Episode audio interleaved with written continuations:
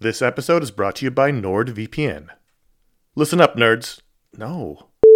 Good evening, Mr. and Mrs. America, from border to border and coast to coast and all the ships at sea. What? Hello, friends. Do you have a computer? Of course you do, because it's not 1987. Hell, you're listening to this on some kind of computer right now. But do you have a VPN? Oh, what's a VPN, you ask? Well, my friend, a VPN is a virtual private network and it offers two key benefits enhanced privacy and security online. But VPNs do a lot more than that. VPNs shield your IP address, change your browsing location, and make online life easier. It's all about safety and security, my friends. But like everything else in life, it's also about watching TV.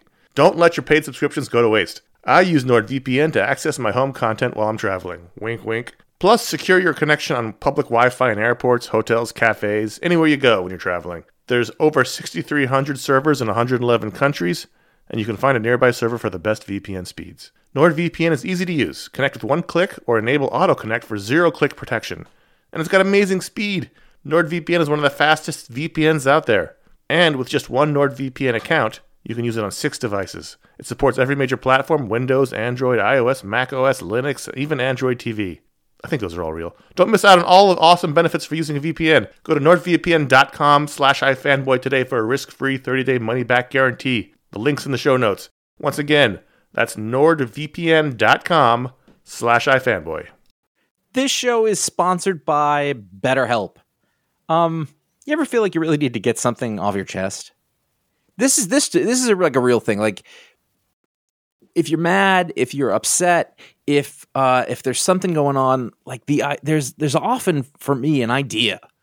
Maybe it's a wrong. Maybe it's a moment. It's it's an injustice. is something that just you keep going on and on, over and over in your mind about it, and like that can create anger and resentment or shame, whatever it is. And very often, I have found I am not a therapist. I have found that when you let it out, when you give it voice, when you say it out loud, um, sometimes it makes you feel better because you you've expressed it, and sometimes it makes you realize like, oh, this is not a big deal, but I've, it's been stuck in my head. So you give voice to those things, um, and it can make you feel a lot better. And shock of all shocks, therapy is one of those things that can help you do that. It can help you be able to say those things in a place where you don't need to worry about the repercussions of it, work your way through it, uh, figure out coping skills, how to get around it. You know, find find ways to deal with that stuff instead of letting it fester. Um, if you are thinking of starting therapy, uh, if anything I said sounds familiar, you're like, oh, maybe my life would be a little better if I could deal with that kind of thing. You should give BetterHelp a try. It's fully online, it is convenient, flexible, it is suited to your schedule. That's the idea. That's what they're going for. Um, you can fill out a brief questionnaire to get matched with a licensed therapist. That's a big deal. You can switch therapists at any time for no additional charge. That that personal connection, I believe, to be super important. Again, I'm not a professional. Uh, get it off your chest with BetterHelp. Visit betterhelp.com slash ifanboy today. You get 10% off your first month. That is BetterHelp, H-E-L-P dot com slash ifanboy. This is iFanboy Pick of the Week, number 752, brought to you by Mack Weldon. Go to mackweldon.com slash ifanboy for 20% off your first order. And iFanboy listeners, just like you, washing your hands, wearing your masks, helping people out. Thank you.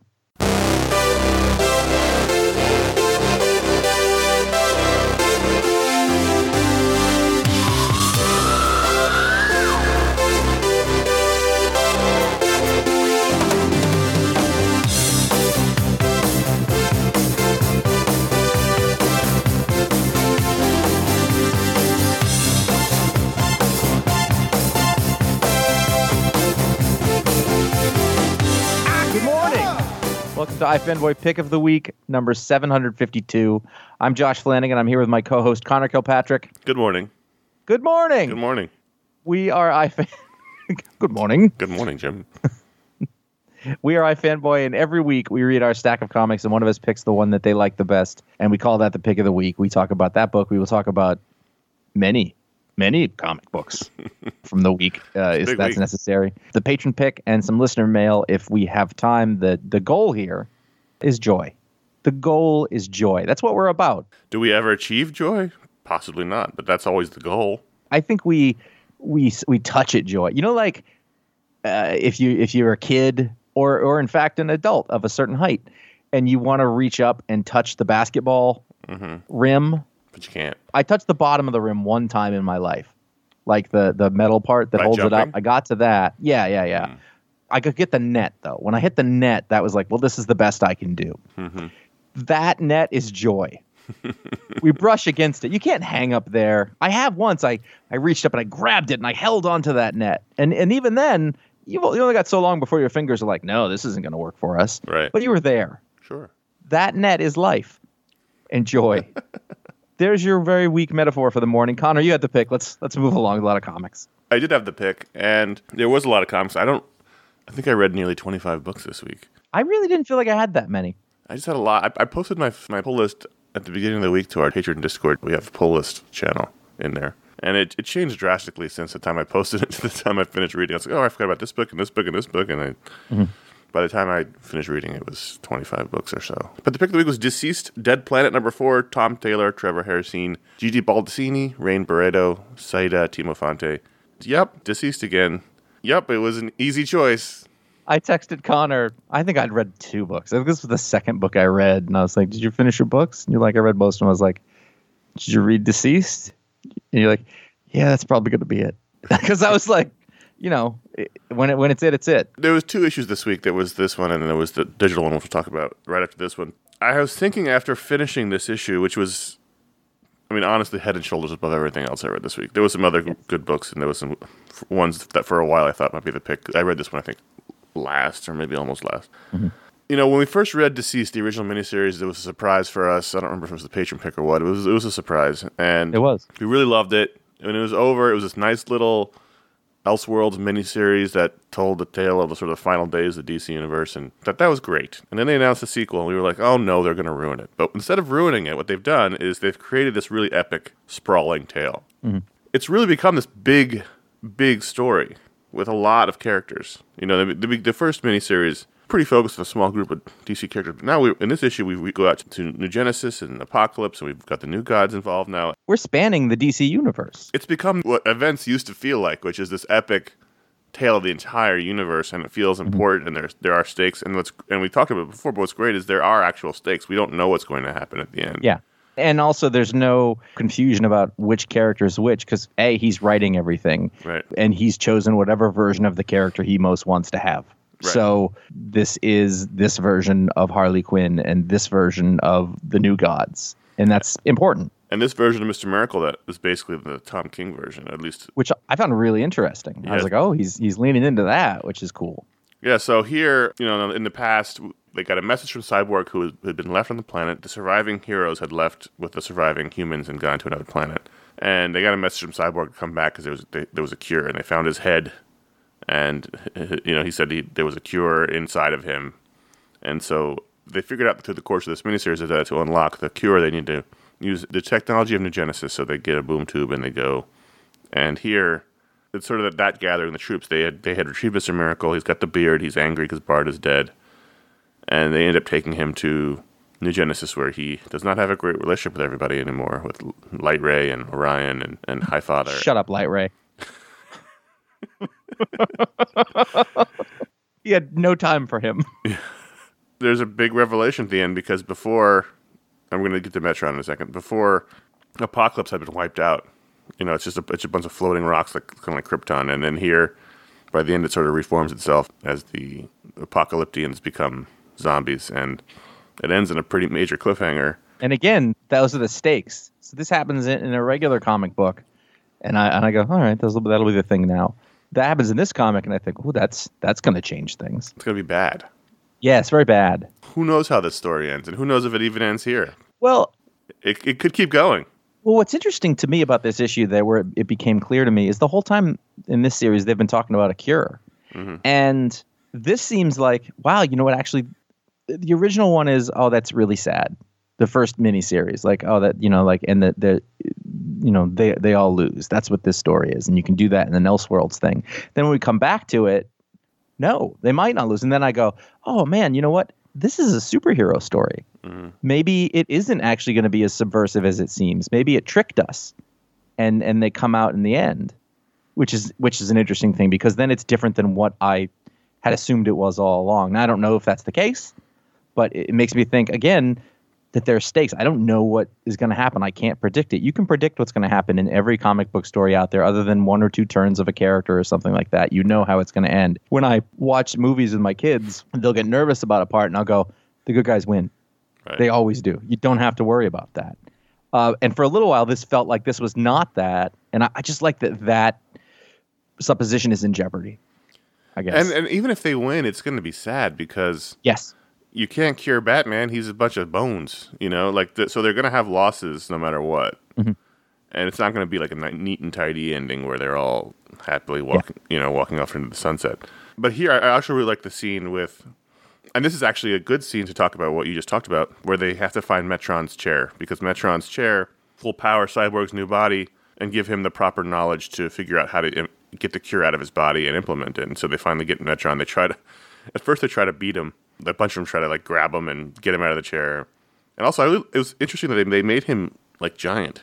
He's not human sized. He's like Oh yeah. he's like human size and a half. Metron is one of those characters that they don't use him a lot, but he's got a ton of weight to him. Yep. Not physically, but you know, he, he's a lot of things. And I think reading those Jack Kirby comics that we did uh, relatively recently s- sort of put that into perspective. He's kind of a fun tool to be able to pull out.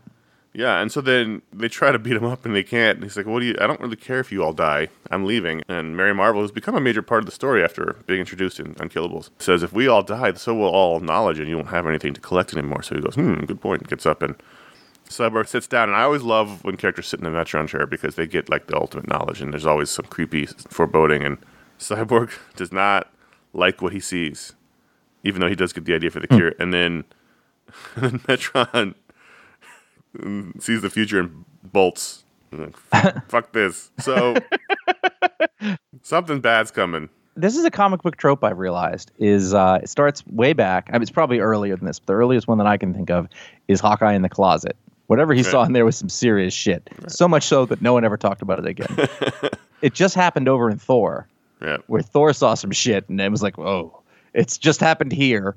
I like that, but I th- I think that the Bendis method of just never mentioning is the best way to go because it can never live up to that. Oh, it's the sure. inside I of mean- Marcellus Wallace's briefcase. Yeah. it's you don't you don't want that. Metron sees the future th- via the crystal ball they got from Madame Xanadu. That was the, the trade off. If you leave the chair, you can look into the future. And so he does. And he, he sees, he says, I can't be here. I must leave now. Gets in his chair and leaves. so that's bad. So some, I mean, if it's, if he saw the thing at the end, which I don't, I'm Yeah. not going to spoil, but who knows what it was. But it could be, that, that would be great. If they never mention it again, that means it could be anything. It could be the thing at the end. It could be, who knows. But, you know, there are certain people who are not thrilled we keep picking these books. But the thing is, this is the best comic reading right now for me. Like these DCeased books, this story that Tom Taylor's created, this epic sprawling tale, is the most enjoyable weekly comic reading that I do. Yeah. To me, there's nothing that touches it, especially when the main book comes out, which Trevor Hairsine draws, and he's terrific.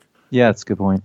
It's really fun. It's, it's funny because none of this was even a zombie book. If you take it out of the context of that, it's a Justice League, you know, B team adventure on New Genesis.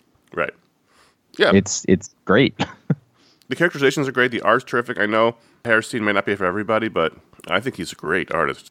It is. It also it just works. It it works perfectly with this story. It's one of those things like you might not you know you might not love his stuff over on some other book or whatever, but for this like he's now part of it. It's ingrained in in what this story is, and so when he's on it, you're like oh we're we're on the we're on the main path now, and this is these are the two guys doing it. and he gets to he gets to really play with relationships because we're we're we're slightly in the future. The the sidekicks are older. You know, there's all kinds of different pairings going on. You know, Damian Batman is with Cassie Wonder Woman, and they're funny together. Damian's a very different Batman, and so there's all kinds of fun stakes to have to have here.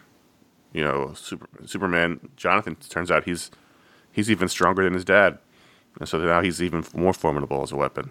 Introducing the new gods never hurts the story. It only makes the story better.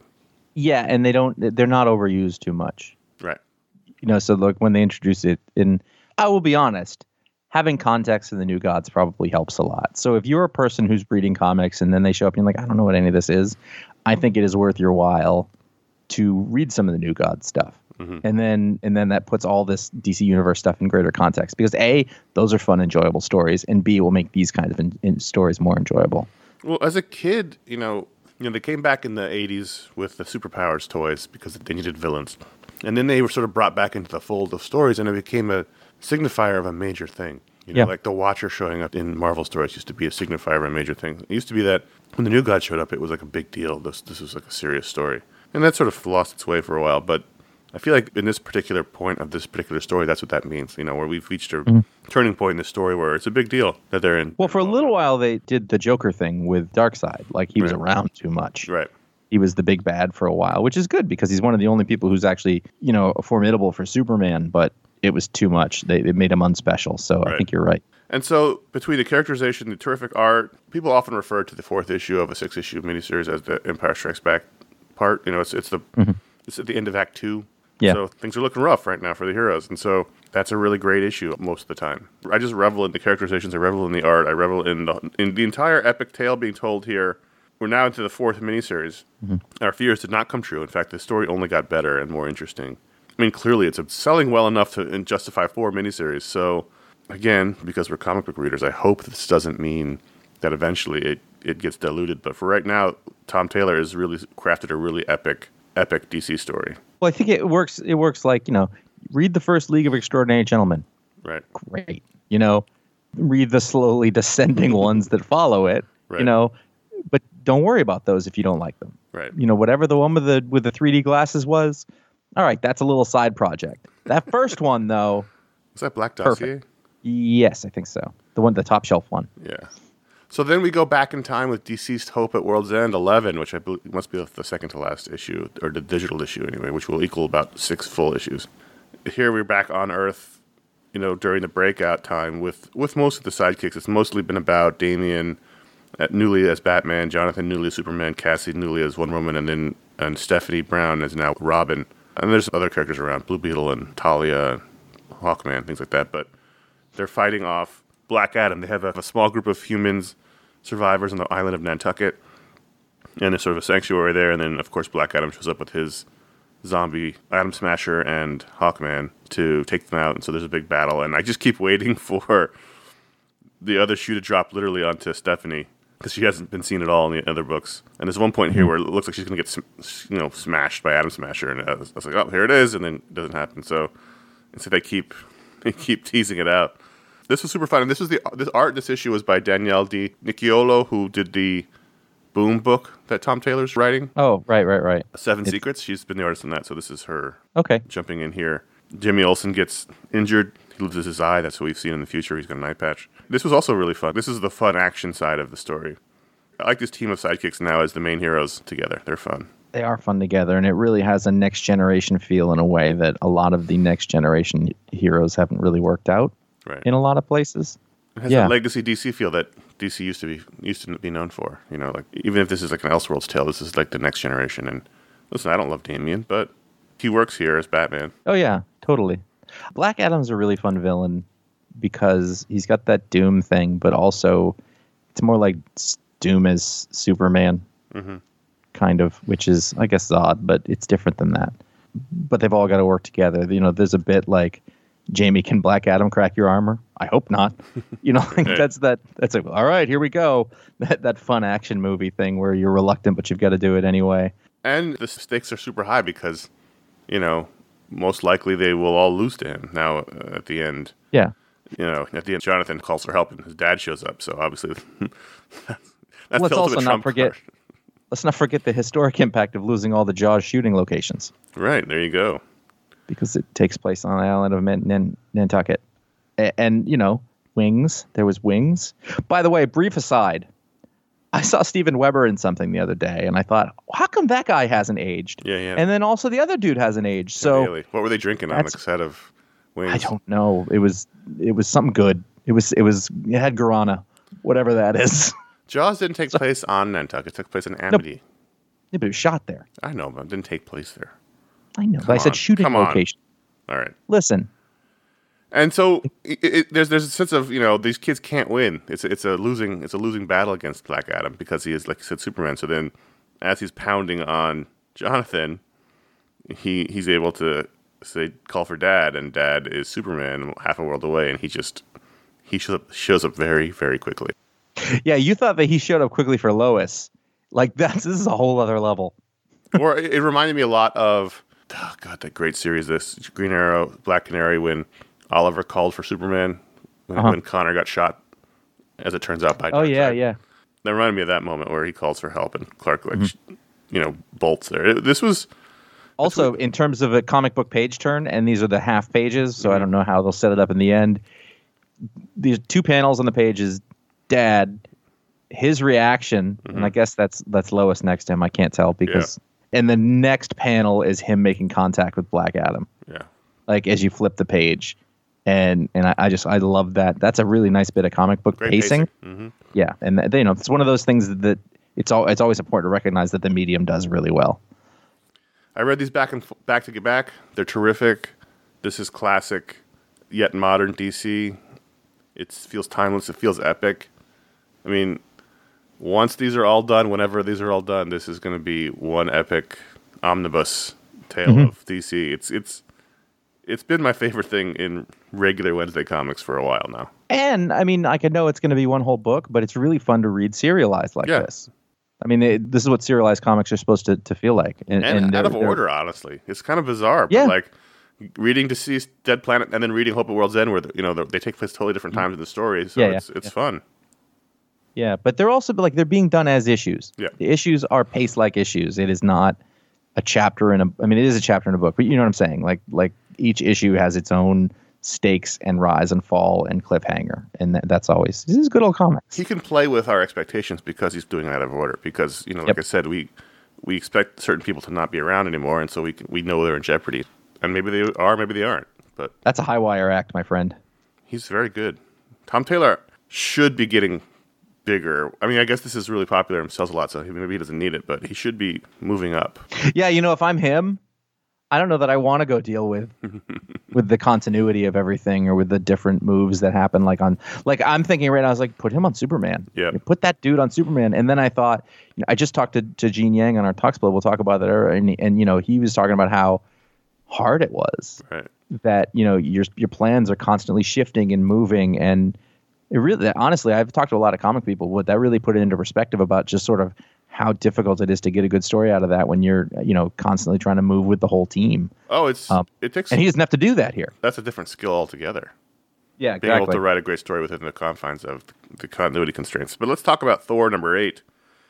Donny Cates, Aaron Kuder, Matt Wilson, Joe Sabino. This was my probably runner-up pick of the week until I read DCeased. I was like, "Oh, that was great. This is probably the pick." And then I read DCeased, and I was like, "Well, never mind." But this is this was part two of the little two-part story, Hammerfall, in which Thor decides he's going to throw Mjolnir to Earth because it's it's feeling lighter and lighter, and he, as we talked about the last time, an old ex-con garage guy picks it up and becomes Adam, and, Tony Stark shows up, and there's a whole big mess. I love obviously the Aaron Kuder art is great. I love his sort of floppy-haired walrus mustached Tony because he doesn't look cool and hip. He looks mm-hmm. like a gym teacher. And there's the one scene where he's like on page uh, 12 of your digital reader where he does not look cool, which I think is great. yeah I lo- what I liked about this issue a lot was Tony and Thor have a conflict. But then by the end of it they're like, "Are you good? I love you. Be safe." Like they're like brothers. They had like a brief moment of you know getting mad at each other.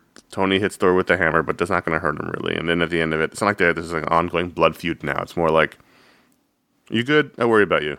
You know, so it, that felt very real to me in terms of two guys who've been Avengers together for however many years. and also if you think about it like in terms of you know like wow but he really whacked him with the hammer or whatever and they're threatening each other like well, they wouldn't do that. They're friends. These are people who use violence all the time, Right. earth shattering, monumental violence.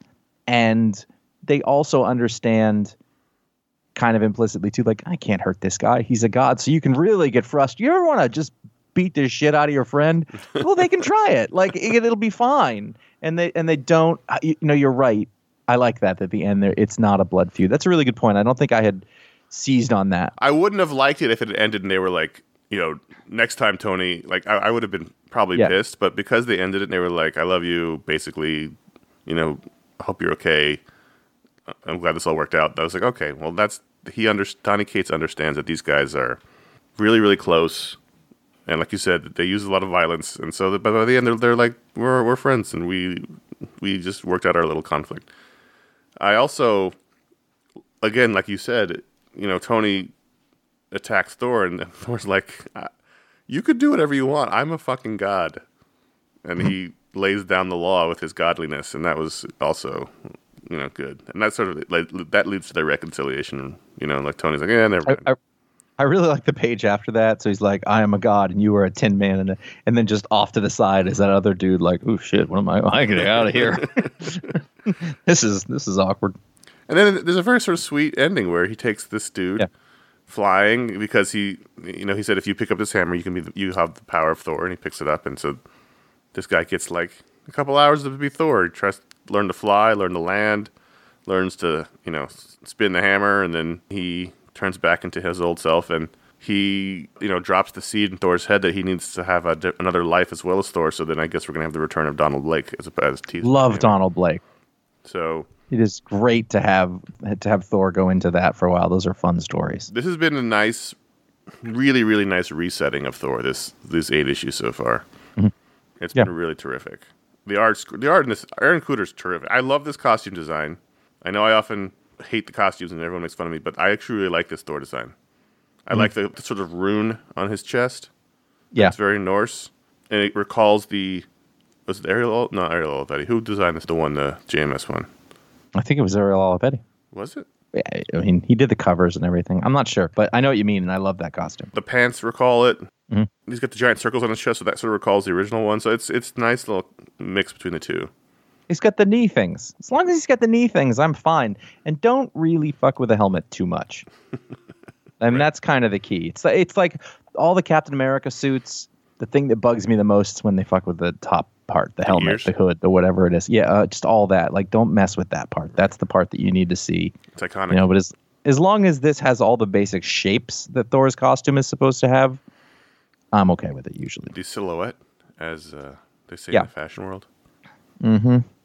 Terrific little issue. Terrific little two part story. Great interpersonal stuff between Thor and Tony. Nice sweet ending and and Donald Blake. So Nic Klein comes back next issue to kick off a brand new arc. Did you read Getting It Together from Image Comics from Sina Grace, Omar I did. Spahi, Jenny D. Fine? I have two thoughts Go on. I'm, I'm of two minds. I really loved reading it. When's the last time you just read a comic like this? Oh my god! What's funny is that I had not known it was coming. It's a thing.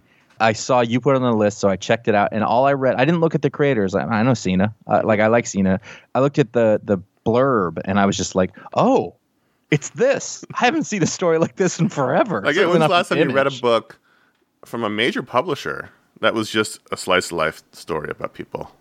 Yeah, and their everyday drama. I couldn't remember when the last time I read one of those was. I mean, Me Image doesn't, doesn't really do that anymore, unless it's from somebody like Sina who has a long history at the company. right. Now, that said, Hmm. Feel like I'm not cool enough to read this book. I feel old as shit, and I don't know if this is all just millennial slash whatever the people after them are Gen Z jargon. Yeah. Like I don't know. a, a lot and like some of it felt very genuine and some of it felt like a jargon like like Yeah. this will be what and, and Sina's not much younger than us so Yeah, but he's probably Oh, way he's more running- plugged into different oh yeah no lifestyle he's, than we he's, are. he's running in different circles and and that's fine so I'd say it felt 80% genuine and then a little more I mean but but that's uh, I'm you not know- prepared to say any of it's not genuine. I'm assuming his life is much different than Mars. I'm sure he's up on all the slang that we're not up on. Sure. But some of it was a little heightened, like what's her name? Like the Gilmore Girls writer. You know, like it's just a little lifted, a little Joss Whedon y, which is fine. That's how you know, Kevin Smith. I'm, I'm using all late 90s references, but still. but they invented that kind of dialogue as far as I'm concerned. And, and it was a bit of that. So even the words were different. The tone, I get. The tone, I understand. But yes, I felt old. Yeah, I mean, it was just, it was, even in my 20s, this was, I did not live this much of a go go lifestyle, and I was out a lot. But, Mm-hmm. I mean, I was like, wow, is this what's going on? now? Hey, you know what? You know what? End of the yes. I mean, I know that the the the basic moves of that are probably mostly true.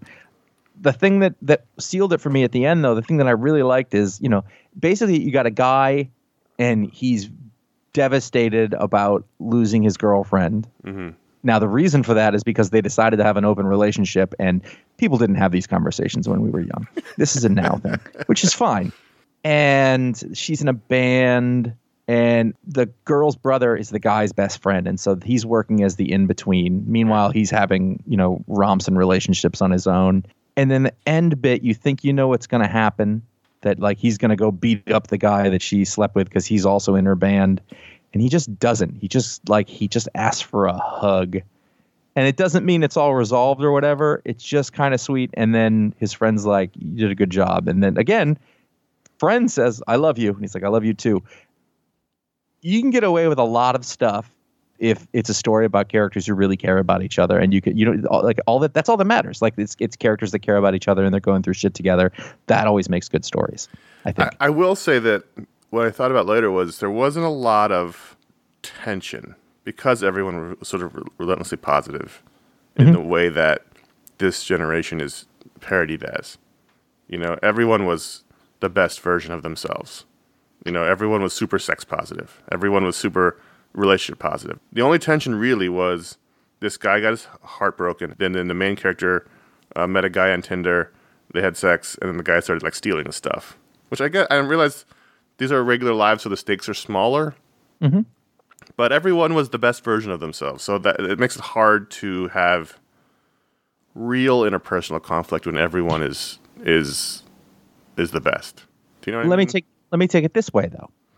If this is the first issue of I don't know how many, Mhm. this gives you a chance to get a read on the character so that you know you're dealing with as you move forward. Sure. And so when shit starts to get harder or worse, and and let's let's if I am writing this, and I think that you make a very good point is the best version of themselves and everybody's positive or whatever, that is a veneer. I mean, it, it, it not everybody can be like that. That means there's something going on underneath. And if you find a way to do this story where those things come together and the you know the suppositions about how people are are challenged in way like there's there's ways to make that work, I think. And that could be very interesting. And and I think I, I've seen enough of Sina's work in both his own stuff and you know even over on Iceman. Like he, he knows he knows what to do. Mm-hmm. Could he's, really- he's a good writer. Yep. I'm definitely going to read more, although I didn't like feeling so old. I mean, that's just that's just how it's going to be. I want a story. Honestly, I want a story like this about forty year old people. I mean, the last one I read was the Alex Robinson book. The um, it's over there. I'm in it. Our expanding universe. Right. That was the closest that I can think of. And those people were really all in their thirties, but No one wants to read that. well, I do. It was exactly what I wanted. When I was 20, I read Box Office Poison, and when I was, you know, 38, I read that book. And no one tells these stories anymore. Yeah. except the Duplass brothers in movie, like in movies and TV shows. But it's still not exactly you know the, the same thing that I, I you know slice of life stuff is interesting, man, and and TV tends to over dramatize it, and and comic it's a thing that comics have always done really well. Jenny Fine's art is terrific. Uh-huh. Really, really, really terrific. Yeah, it worked. And This is a good. Apparently, according to this, like she's an illustrator, not a comic book person. Well, she learned storytelling pretty quickly. Yeah, yeah. So that was really fun, even if, you know. I think we made it clear. Now, did you check out American Ronin number one I did. from Pete Milligan and ACO? And this was published by, as I open up in my iPad, which is having problems. Upshot. I better pull. It's Upshot. Pull the It's cord. um, which is the company started by Axel Alonso and Bill Jemas, I believe. Hmm. So I will begin. Yeah, you begin because my app just crashed. You may remember ACO or ACO or I don't Oh, know how you terrific. pronounce it. From uh, uh, what was the? It was a Nick Nick Fury. Fury, mini that James Robinson wrote, and you know the story of that book was largely that. Wow, look at this! yeah. look at this swirling scene of uh, buildings and stuff and and movement. It was like J.H. Williams III meets who's that guy? American Shaolin, Geof Darrow. It was like a lot at the same time and very impressive. And I think that that same guy was on show here, and it really was quite a thing to look at. This publisher is AWA Studios. Really? Yeah. But Upshot is the um I don't know what that is. Upshot is uh, Axel Alonso and Bill Jemas. I'm 98% sure of it. Great cover, beautiful cover, hmm. striking colors and everything. And you got Pete Milligan, who did the great final run on Hellblazer and many, many things before that, and has done a lot of books. I've liked some of them. I haven't liked others. What was that series he did with Leandro Fernandez for Vertigo before it was over? He did. A, there was a great series there. Hmm. I didn't love the story. Well, it's almost like a less dystopian version of Lazarus. It's very Okay. close. The story here is that mega corporations, you know, really run the world, and each mega corporation has its own genetically enhanced soldier, which sounds a lot like Lazarus and its genetically mm-hmm. enhanced Lazarus, Lazari. Mm-hmm. Where there it's a, the families who started off as corporations, I guess, and then that became way more like dystopian. This is a world that's pretty much recognizable to ours, except for the fact that Yeah. behind the scenes, the the mega corporations really run everything, and they all have their soldier. I read that and I was like, this is like the early days of Lazarus, right? I mean, it's very close. It's a very specific story. And so here it's it's mostly about this one guy, this American Ronin, this, the American version of whatever they're called. I don't remember what the names were. Tracking down this one head of a company, tracking him through the whole issue, and then finally killing him. And his power is that he is like super empathy. If he can get He your gets D- some of their DNA. Yeah. yeah, he can inject your DNA into his body, and he knows your memories, your thoughts, your fears, your hopes, your dreams, and then he can amplify that back to you and get and make you do what he wants you to do. And here he gets the CEO to kill himself, and like it wasn't a bad comic. The art helped a lot, but it was just bizarrely so similar to Lazarus that I was I felt weird about reading it. I will tell you, I didn't even put that together. Only like I didn't catch the part about there being super soldiers for each corporation. I was just I was looking at it in terms of like there's a there's an upper upper upper ruling class, and this guy who has some sort of power is is against it. I think Uh, I read was- that in the like the I went looked up the issue. oh, okay. 'Cause I don't Yeah, that, that so was in the summary, if you look in the summary, the war is over, democracy is an illusion, real power now lies not with nation states, but with huge corporations engaged in a silent war for global domination. Their number one weapon, highly skilled, technologically enhanced operatives trained since childhood to pledge their allegiance to the corporate flag. See, I caught all that stuff, but I hadn't put it in the context of that other thing. Like, I, you know, like they were trained from age 10 to protect the guy. And I was like, all right, so they're really rich people. I mean, basically, that's the way that I looked at it. Because, mm-hmm. you know, like the idea that corporations and the rich people are the ones ruling the world, that doesn't mean it has to be a dystopian future. That's right now. Right. And so, oh. Well- you know, you put all that other stuff around it, it was very hyper stylized mm-hmm. in a way that comics of a certain generation are. Mm-hmm. It's not necessarily bad, but it's very. I, I picture a very loud soundtrack, you know, in a part of a Guy Ritchie movie where there's a lot of shit happening and it's pounding at you and they're moving around and it's really interesting, but there wasn't a quiet moment to sort of grab onto. The, maybe I, like the main character guy, I don't know anything about him. I don't care anything about him. The corporation dude that he's going after, that's a cipher. Like, you know, we don't need to like we get what he is, but it's it's not a character that we had to know anything about for it to happen. So what happens to him doesn't matter. It's just it's prey. And it's a lot. It's a very sensory overload sort of situation. Mm-hmm. You know, and then another bad guy comes along and he has weird red glasses. You know, Well, he's he's one of the other soldiers now. They've, yeah, they've- I know, I know, but like, like the, the point is just overall, you know, that's fine. It- you know, like, it, but outside of the art, it didn't really stand out as anything. It, it's yeah. Eh, I you mean, know- I, I thought it was a very well done comic book. You know, it's, if you want this type of comic book, Milligan and ACO are are talents. I, I have no complaints about the actual book itself. It just it just felt very bizarrely very similar to a book that's already been out that we like a lot. And I realize that a lot of superhero books are the same as other superhero books, but this is very similar to another book out there. Mm-hmm. And I was like, well, he maybe he's just not aware of it, but shouldn't his editorial team be aware? okay. But- AWA is the mm-hmm. artists and writers artisans, mm-hmm. and I guess Upshot is a line of those. Chief Creative Officer Axel Alonso, Chief Executive Officer Bill Jemas, and then someone named John Miller is the board chair. Their creative council is we're going to be all over the place here, so I need you to just hang tight. Mm-hmm. Straczynski, mm-hmm. Reginald Hudlin, Garth Ennis. Garth Ennis is the only one without a professional photo here because he's holding a pint glass and shooting it from below. Gregg Hurwitz, whose name I remember, but he's a Yeah. TV guy who did comics. Sounds like Margaret Stohl, and of course Frank Cho. wow. Yeah. It's like the late '90s. We're like, hold on, late '90s Vertigo and Marvel came through. uh, and and try to do a thing. I remember I got a big, I got a thing in the mail once. It was like a, a big black and white sort of catalog that had bits and pieces of of their stuff. They want to fix our profoundly broken industry, make a lot of money, and have a lot of fun. That's their mission. Okay. So there you go. So I assume you won't be checking out issue two then. I don't know. Probably not. I think it's interesting for a lot of ways. Also, the you know a new publisher trying to like you know, like it's one thing for us to say all those things. Axel Alonso has made a lot of real good comics, mostly from '94 to 2000. But Axel Alonso and uh, and Garth Ennis somewhere on the same team. I'm I'm gonna I'm gonna watch that publisher. Right. Yeah. Well, maybe you will. Maybe you won't. What you're not gonna watch is anything that has to do with the physical representation of my Mack Weldon underwear, but I will talk about them. You're not going to send out any product shots of you modeling the underwear to Instagram. No one, no one, no one wants any of that, mostly me. but what you need to know is that I feel good. Yeah. And that's really the important thing because Mack Weldon is better than whatever it is you're wearing right now.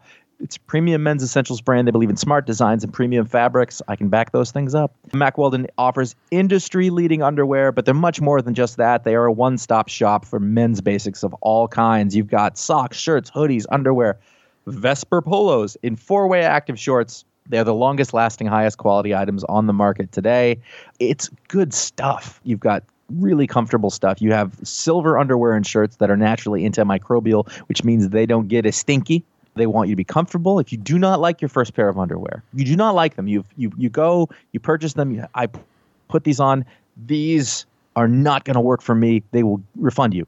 Keep the underwear, no questions asked. That's it. But you would be doing yourself a disservice, is what I'm saying. Not only do they have the socks, shirts, underwear, they perform really well. It's good for all of the things you do, working out, going places, or just being at home all the time.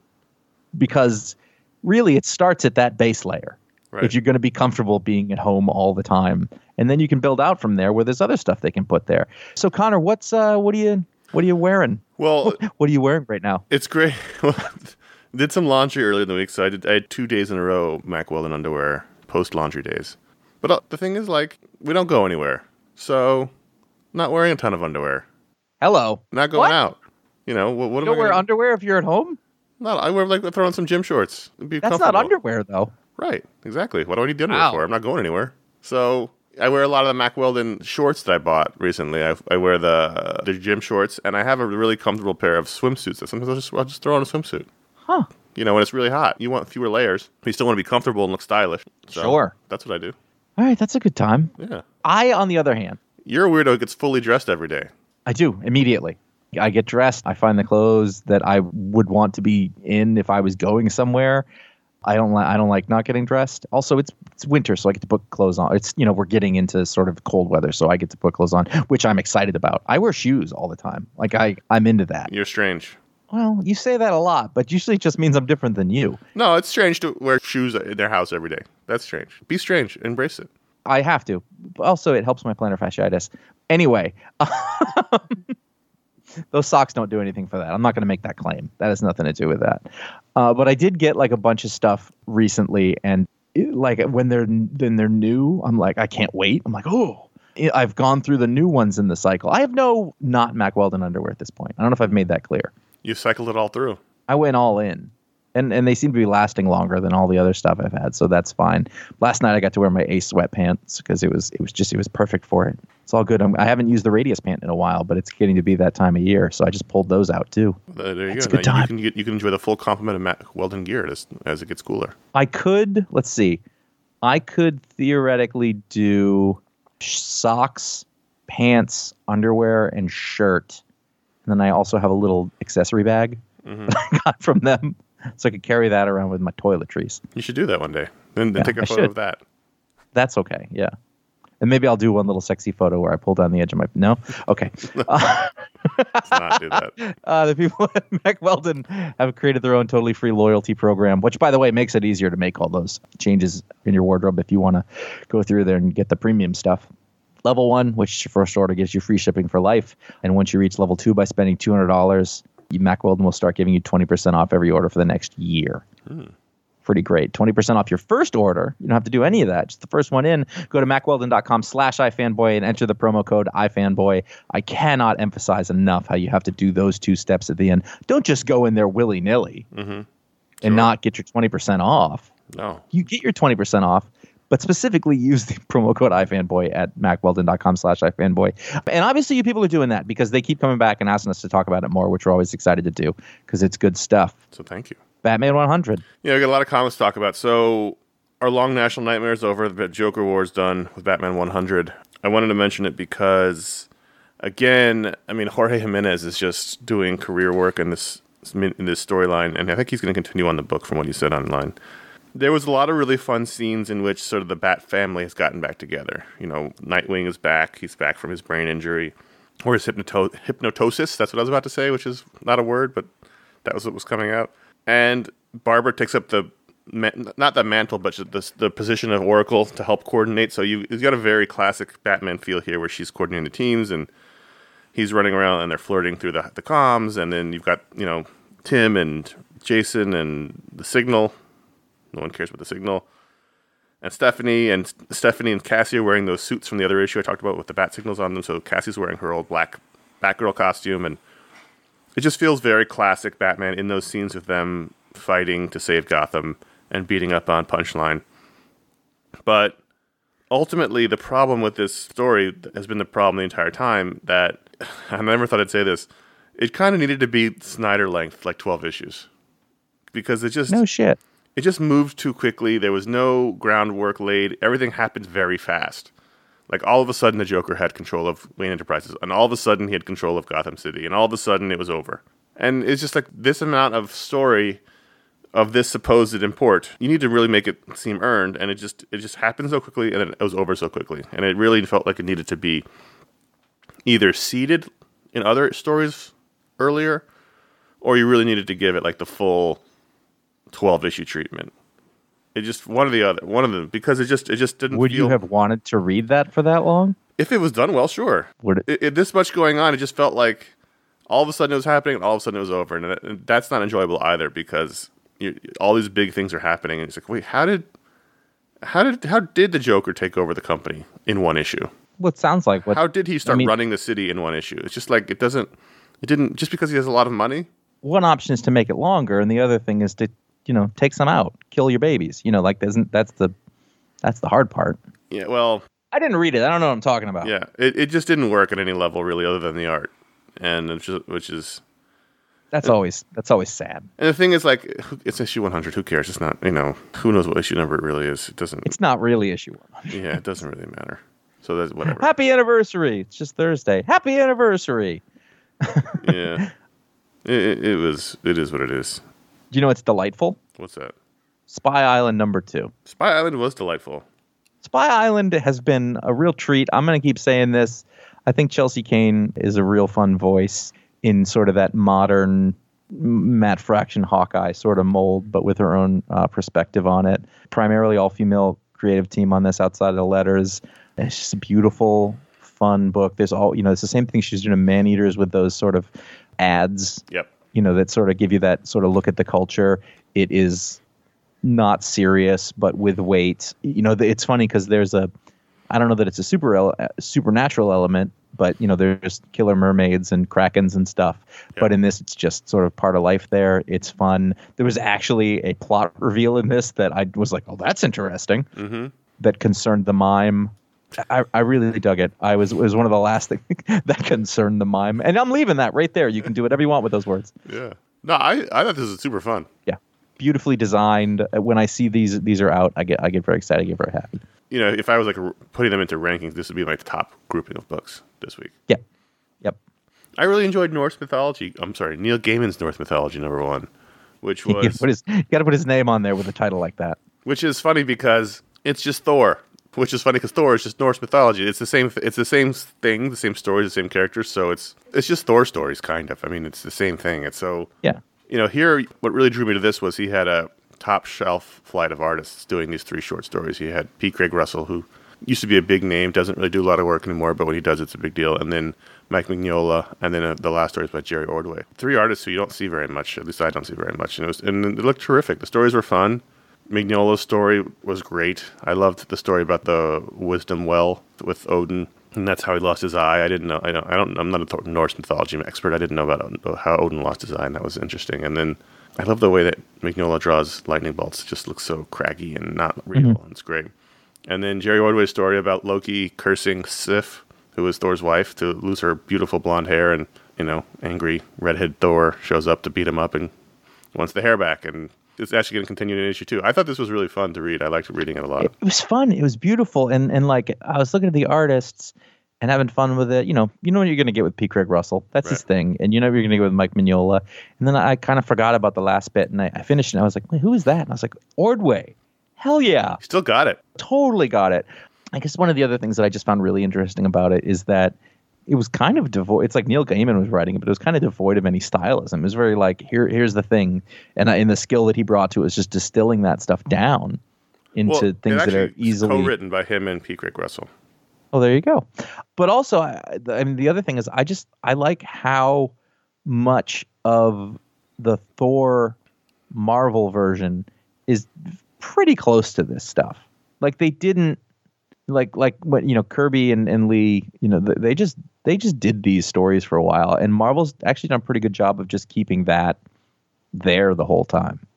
You know, Yeah. like it didn't get so far away from the original, which is really interesting. It's a long history. It's 50 years. They hew pretty close to real mythology in Thor somehow. Yeah. It's pretty crazy. Which, by the way, tells you how great those stories are. yeah. You know, we're still getting Loki stories out of this whole thing. You know, and the characterization is all right on. Isn't So that's fun. isn't Gaiman doing like a Norse book? I mean, that's what American Gods was. No, I think he's doing like an actual Norse book. Oh, but probably. maybe I could also be wrong. He loves gods. That guy. Amazing Spider-Man number 49 or 850. Guess what hand gesture I'm doing right now? You know what? Fucking embrace your numbering or don't. it's really getting to. It's ridiculous. So this was a sort of giant, almost 90 pages, tour de force with Ryan Ottley, Humberto Ramos, and Mark Bagley doing the art. And the, the thing is, on the one hand, I really enjoyed the story of Peter and Norman having to survive together through this onslaught of Sin Eaters and then Juggernaut. But then, on the other hand, it pretty heavily references and dives deep into the thing I most hated about modern Spider Man, which is the totem spider web of life thing. Mm-hmm. And I hate that part. I really hate that part. I think if there's one hero you don't make into some sort of mystical totem, it's Spider Man. You take away the everymanness of Peter Parker and what he did and his choices when you make him like this thing, this mystical thing. And so then the other characters are in the web of, you know, the, the whatever the fucking web of life. The, the other Spider characters watching him. It's just I hate I hate that. I gotta say that I didn't love this. I had a hard time with the squaring of Norman Osborn and Spider-Man working together. Like it was kind of okay for a while, but I just couldn't. I feel like they couldn't quite settle on what the tone of that was because it was like this is so wrong. This is kind of fun. This is, and I guess that that works, but for some reason it didn't. I think that is the tone. I know. he's conflicted about it. I know. I love it. Is my point. When you have all the Spider-Man people mm-hmm. standing around, I just was like, this shouldn't be. There's too many of these people. yeah. And even if I like some of the characters on their own, it's not Batman. I, I don't think it works. I think Peter Parker works better. I think you, you were saying this. Like he works better on his own. He's he's got like a little like I don't fit in this. And if there's eight people following him around like he's their uncle and they're all spider versions, that's Yeah. less good. I think. Also, uh, Bagley. There's one lady with the glasses, and the glasses look dumb to begin with. The whoever that is, the spider totem lady, but they look different in every panel. Mm-hmm. it's like, come on. Maybe that's your superpower. yeah, okay. Also, Juggernaut underneath his helmet doesn't have a helmet shaped head. He has a regular head. I was very confused about that. And so when when Sin Eater absorbs his powers, he suddenly has a Juggernaut helmet shaped head. And I was like, but that's not what's going on under the helmet. He's just a regular dude mm-hmm. who's giant and strong, but he's not like has like a weird Juggernaut helmet head. I guess that was they were trying. I guess they were using it as a visual metaphor to show this is this is guy's got the Juggernaut's power. But man, that's just not what he looks like. I didn't understand who that was. I get like they kept calling him. I know, but why was Sin Eater? When he shoots them with a gun, he also gets their powers. Oh, So right. He, he, okay. He neuters their, them, takes their powers away, and he, he he absorbs them. I forgot about that part. So he shoots Juggernaut and gets his powers. I I, But I he lo- had the outfit and everything. Well, he's wearing the Sin Eater outfit. Just he just he just has the head of Juggernaut. Whatever. Yeah, I know what you mean though. I, I just I do It- love the way is Ottley not- draws Green Goblin, though. Absolutely, hundred percent. I love the Green Goblin has a a satchel, and they've never gotten away from it. Like that's a terrible idea. You need a third stabilizing strap for that thing. Oh, especially if it's supposedly full of pumpkin bombs. It's like Mary Poppins' bag. It's just infinite pumpkin bombs in that stash satchel, You're which I you're right. Not even one would fit in that thing Maybe two. without maybe. without no, but like the lines would be wrong. Oh yeah. but I'm fine with that. yeah, it's comic logic. I don't care. I really like how they've stuck. Like, don't redesign that costume ever, ever, ever, ever, ever. Well, they ever. tried when the movies came out. He became Mecha Goblin, and, and, and that was, That was- terrible. Terrible. Yeah. It may have been more realistic, but it was terrible. No one needs. It. I'm not enjoying this anymore. I gotta say, You gonna stop reading it? I want this part to be over. I'm- Eight fifty is a good jumping off point. Nah, I, I I want this story to be over, and I want you to get back to what it was before, because what it was before was Spider-Man that I was into. Spider-Man: Marvel's Snapshot. Is that the way the title goes? It's the other way around. Yeah, Spider-Man: Marvel's Snapshot. Yeah, And so I, I read Howard Chaykin, Spider Man, and I was like, well, that's going to be interesting. And Howard Chaykin said, fuck that, I'm not doing a Spider Man story. And I, I thought it was fine because I really enjoyed it. yeah, I did a great story about a criminal who didn't make a great criminal, didn't want to be a super criminal, had a little hard time getting out, and then did. and I was like, that's it was. I was like, oh, let's have a win because all these things always turn into morality plays Yeah. about how you know once you're in it, you can't get out. His buddy tried to pull that on him, but it didn't work. He was like, no, I'm going to leave. I also couldn't tell. Ronnie was a creep. I couldn't tell what era this was taking place in because it was like kind of 80s esque hairstyles Rise and of the- clothing. But then they, at one point they mentioned how many years superheroes had been around, and I did the math, and that would have put him in like 1974 or 5 or something. That definitely wasn't how the characters looked. I think it was funny that like his dream girl that he met was like not that attractive. No. she had bad hair. She wore a headscarf. Yeah, It's, it's fine. It's fine. It, it was good, but all that made it good. Like I liked that stuff about it. What I It's fine. liked about it was the idea that it's again it's the Marvel thing. It's like all these regular people living in the city. The device he uses is that the radio, the news radio, is constantly talking about the superhero fights, and people are Bill McNeil here. people are complaining about it. And so in the background, you are constantly seeing superheroes fighting villains like on the rooftops as the characters walked like on a date or whatever. But it was never part of the story, really. Like there's the one page, page uh, twenty, where you know the guy and the girl are walking, and, and in the in the first panel you see Daredevil and somebody fighting in the background, and they're they're back again at the bottom. They're just but they're just they're just in the background. They're not part of the story. There's only really one part with Spider-Man it sort of interacts with the characters, and that's it's important, but not like the big deal. And it's just I thought it was really fun, and all great Chaykin. I thought Yeah, good Chaykin. It was fun. some of the better Chaykin in a while. Good to read. And then finally, Locke and Key and Pale Battalions go number two. uh, Joe Hill, Gabriel Rodriguez. I just want to mention because this is a short three part story. If you recall, the first issue, Kid uses the power of the keys to open a door to go help fight World War One, and he takes some of the magical keys with him. So in this issue, we jump a little bit ahead, and he's been using the keys effectively as some this sort of not a secret agent, but like he's he's in the shadows. He doesn't want to people to know he's this ma- magical person using the keys. Unfortunately, it all goes wrong for him towards the end, in which he gets injured and has to escape and uses the key to open a door back to his home. Uh, but he doesn't close it all the way, so a bunch of German soldiers follow him, and so now they've appeared into his house in Maine. They're in Maine, and they're very confused, and they accidentally kill somebody in the house. So it, it was a nice little twist, and also up until the very end, we're, we're sort of following these two German soldiers whose job it is to investigate what has happened on missions, and they're becoming very disturbed and disillusioned with the German government and army because they've discovered the Germans are using chlorine gas in violation of various treaties. And they, when they complain to their boss, the boss is like, "Fuck that! We're going to use gas on the French." You can see the mentality turning towards Nazism, even if it hasn't been called that yet. It was a really good issue. I think you'd actually really like this, Josh, even if you know nothing about Locke and Key. You don't really need to. Yeah, yeah. Sure. There was a lot of books we could have talked about. I would have loved to talk about Black Widow. There was a lot of great comics this week, but we have to move on. We're already long. We're already way long. Yes. Patron pick, patreon.com slash ifanboy. That's where you can go to vote to add a book to the rundown. This week, by a very slim margin, American Vampire 1976, number one, beat out American Ronin, number one. American Vampire 1976 is by Scott Snyder, Rafael Albuquerque, Dave McCaig, Steve Wands. And this is the first new issue of American Vampire in I don't know how long. A book that we really loved back when it was coming out. This current issue is from Black Label because Vertigo doesn't exist anymore. And my biggest problem, as a big American Vampire fan, which I am, is I had no idea what was going on or who anybody was because it's been so long. I recognize the names. Oh, sure. I mean, Yeah. uh, Skinner right, Sweet and, and- and Pearl and Jim Book. I've, I have vague recollections of their backgrounds, their relationships. I mean, this is pretty heavily in the, in the mythology. They're looking for some sort of cure, and a recap page would have helped. Something. I do not believe that in comics one should have to go back and reread No. what had come before because a I don't know where that shit is, Yeah. and b uh, uh, it's just it's not that's not the nature of the medium, and so you need to a TV show that comes back. uh, from on. a season, for, yes, as a previous. You need this needed a recap page in a big way, at least a rundown of characters. or written in such a way that gives you that information in the story. I mean, Yes. this is this is not a book that was that came out like six months after the last issue or a year after. This is this is is like a half a years and- decade. this is years and years ago. You gotta help me here. You Yes. gotta help me here. Again, Yeah. big fan. I own Vampire Collections. I loved the book when it was coming out. It was pick of the week a lot.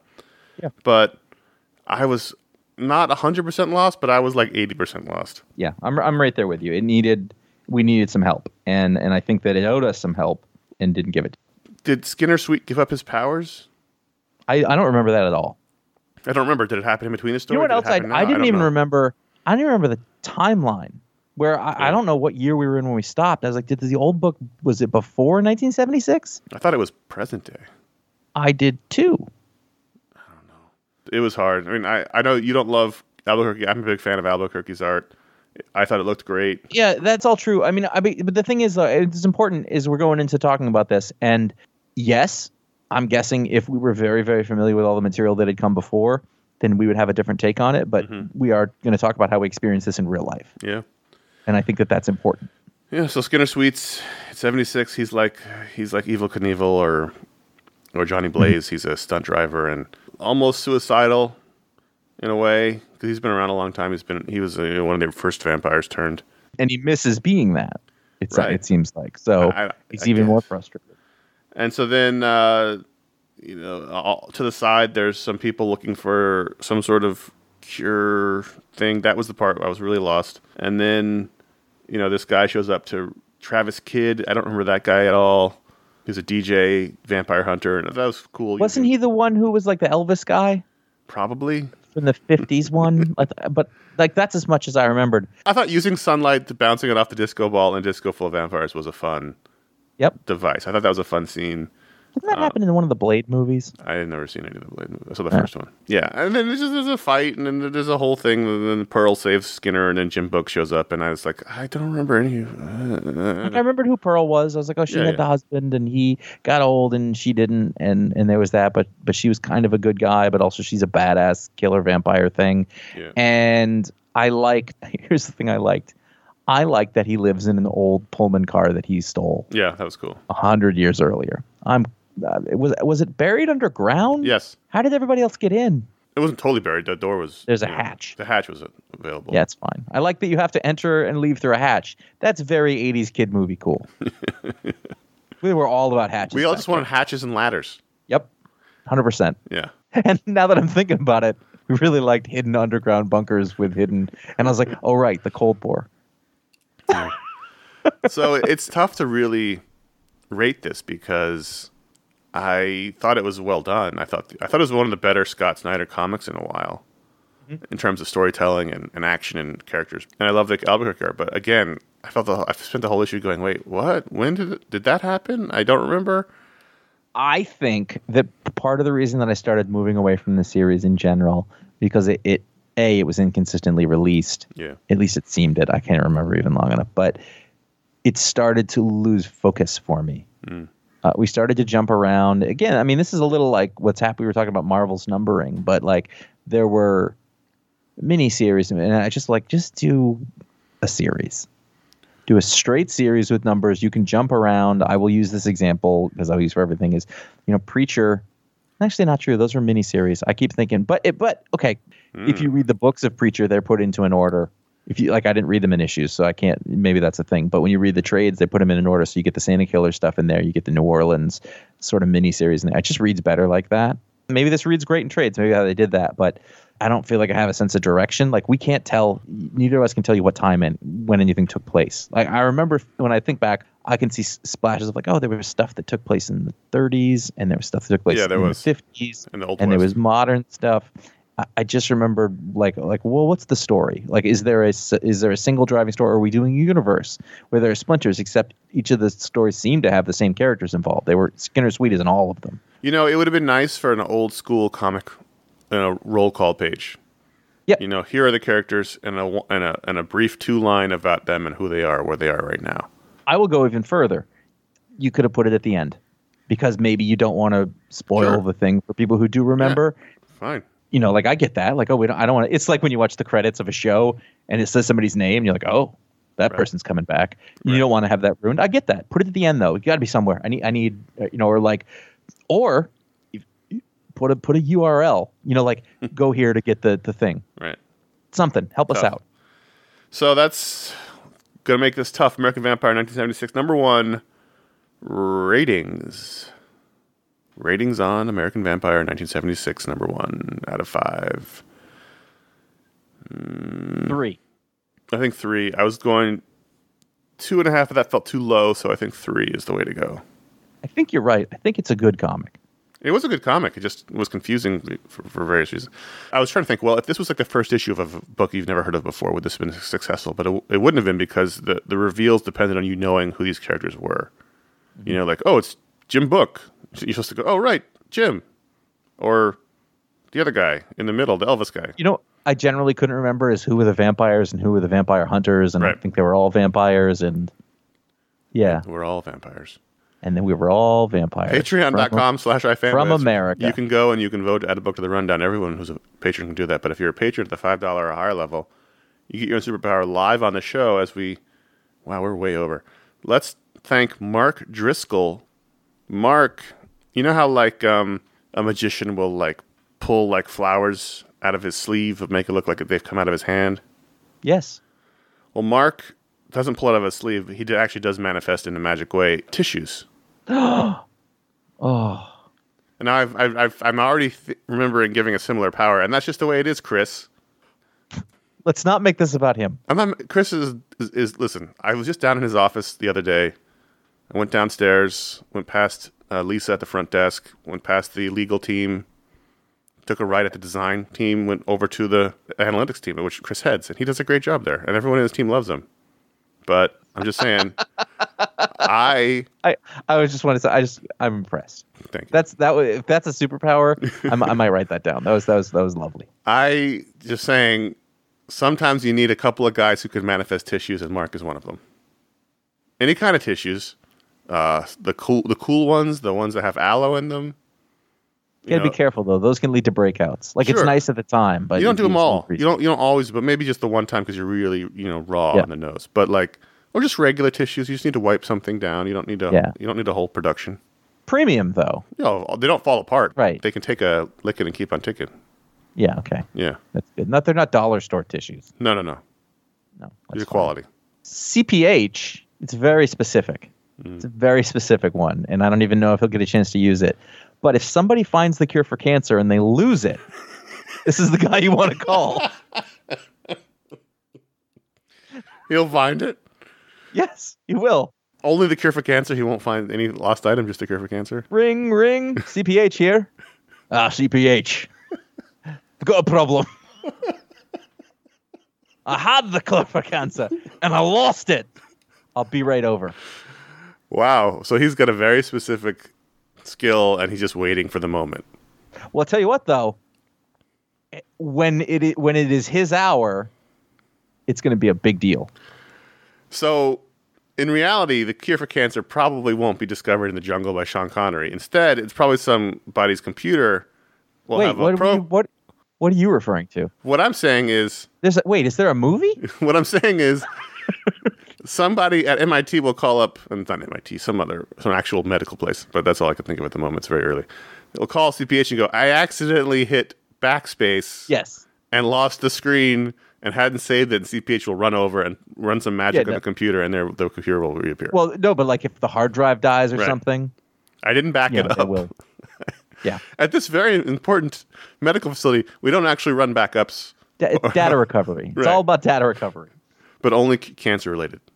Yeah. Patreon.com slash ifanboy. Thanks, CPH and Mark. And I'm not going to run through the whole thing because we're long, but patreon.com slash ifanboy is the best place to help. ifanboy.threadless.com is where you can get merch.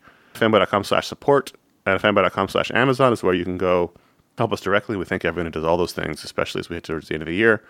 We appreciate everyone who keeps the show going. And we're skipping emails because we're super long, but contact at ifanboy.com is where you can email us in and write and get sh- or email on the show. We had some really good emails this week, so we're looking forward to getting them on the show next week, hopefully on a week with fewer comics we want to talk about. It's been, you know, it was nice to have a week where there was like, there's more comics to talk about than we have time on the show, That which is a nice problem to have. Let's take it Sort on, of. Josh. Yeah, if you uh if you like our other shows, the things that we do uh ancillary to this, I will have just released Yep. a Talksplode, which is our creator interview podcast with Gene Luen Yang, a lovely, delightful guy, is what he is. And I, I say that about a lot of them, but that's because I only want to talk to lovely, delightful people. He just started doing a Shang-Chi series uh, for Marvel. He released Dragon Hoops this year, and uh, it's a wonderful graphic novel. Writer of our book of the year last year, Superman Smashes the Klan. Our Yep. series of the year. Yep, you know, just a, a, really nice conversation with with a great dude with a ton of talent who has done more than you might remember. Uh, Yeah. Just uh, just fingers all over comics and just all of its sort of thoughtful, nice stuff. A, a, certified genius. Certified M- MacArthur Grant genius. We got a lot of shows coming That's up. a first for Talksplode. In fact, uh, this month in October, we're going to have a special edition show coming out every single week. It's a big month for shows. So we had Josh's Talksplode. This coming week, we have our Booksplode show, in which we talk about Pulp, the original graphic novel from Image Comics, Ed Brubaker and Sean Phillips. The week after that, we're going to have our Media Splode show, where I believe the main topic will be Ted Lasso, but we haven't set it up yet. But that's definitely going to be talked about in the show. Regardless, The week Watch after that that. The animated brain trust is going to discuss Batman Death in the Family. So that's four extra shows this month, including the four pick of the weeks. And then, if that wasn't enough, October 24th, we're having our monthly hangout that's open for everybody still because we're still all under lockdown. We missed it in September. We just let it slip through our fingers like the cure for cancer. So to make up for that, our hangout's going to be two hours this month. So October 24th, two hours long. And when you couple that with the two hour pre show happy hour hangout, that's four hours. It's actually longer than we did the 750 episode. So if you're you're looking doing at. a two-hour hangout ahead of time. yeah, it's going to be great. I need you to be able to be with it by the time we get to the actual show. That's the kids like that, but I'm not going to be that plat. I can't be that. Pla- I can't. So anyway, you won't the, make it. the point is, four hours of hangout time, October 24th. It's also my birthday, so we're celebrating that as well. Oh yeah, that's why that date looks familiar. We're celebrating my birthday with four hours of hangouts. Can you be eating barbecue while we do the show? Man, I wish. Ooh, that's a great idea. It is a great idea. Oh, I want sauce all over your face. I was trying to figure out what food because you got to you got to pick a food that's going to absorb some alcohol. Mhm. So I was leaning towards pizza, but man, barbecue. There's a barbecue place near me. I wonder if it's open. I'll find out. Uh, we we have to wrap this show. You have to have this moment later. I'm sorry. I'm, I'm, you've introduced the idea of That's barbecue My into my, fault. head. ifanboy.com is where you can find all those shows. Again, eight, eight shows plus the hangout this month in October. Find out where the pick of the week is before the show comes out by liking facebook.com slash ifanboy or following at ifanboy on Twitter or at ifanboy comics on Instagram, which also features the best of the week in panels feature. And I actually cut a panel out while we were talking because I was like, oh, I, I, I like that panel. I meant to showcase that one. So those will all be uh, Instagram. And then individually, we are at CS Kilpatrick and at J. Flanagan, both of only Instagram. That's the whole place you can find us. You can find us there. Also, you can subscribe and like our new YouTube page youtube.com slash ifanboy. I don't think it's called a page. That's how old we are. I think it is. Keep up to date on old video show uploads. That was unlocked by the patrons. We're uploading all of our old video shows from 13 years ago. And this past week, we had Josh's pick of the week for Hellblazer, which you Is can that go the check bench? out. No, no, no. That's No. That, that was the mini we talked about Hellblazer. This was Okay, yeah, yeah. we did our picks of the week, and then we had the comic book continuity debate. I believe I was fervently anti-continuity, and Ron was pro, and you were somewhere in the middle. And then finally, right. spotlight on Preacher. We did a whole show about Preacher, so it was very much a, a vertigo week between Hellblazer and Preacher. But you can find that I can t- I can tell you right now what my thesis was. It's a Western story about friendship. youtube.com slash ifanboy and then we just uploaded a bunch of episodes to sort of take us through the year to put into the system, and there's some great ones coming up. So I'll be able to make sure to highlight those as they come out. If you haven't checked out those shows, if you're new to iFanboy, you've never seen our old video shows, go to youtube.com slash iFanboy, subscribe to make sure you don't miss anything. We also put the Pick of the Week show up there every week as well. All right, so I'm going to do this micro machine style. All right. Speaking of old, if you dig the show, write brightest review, leave a star rating on Apple Podcasts or wherever you get your podcast. Better yet, still tell your friends about us. If you want to invite us on social media, that's also pretty good too. And then you can help spread the iFanboy love that way. I am Josh, and you are. Conor. Thank you. Wash your hands. Wear your mask. That's not political. Do those things. Bye.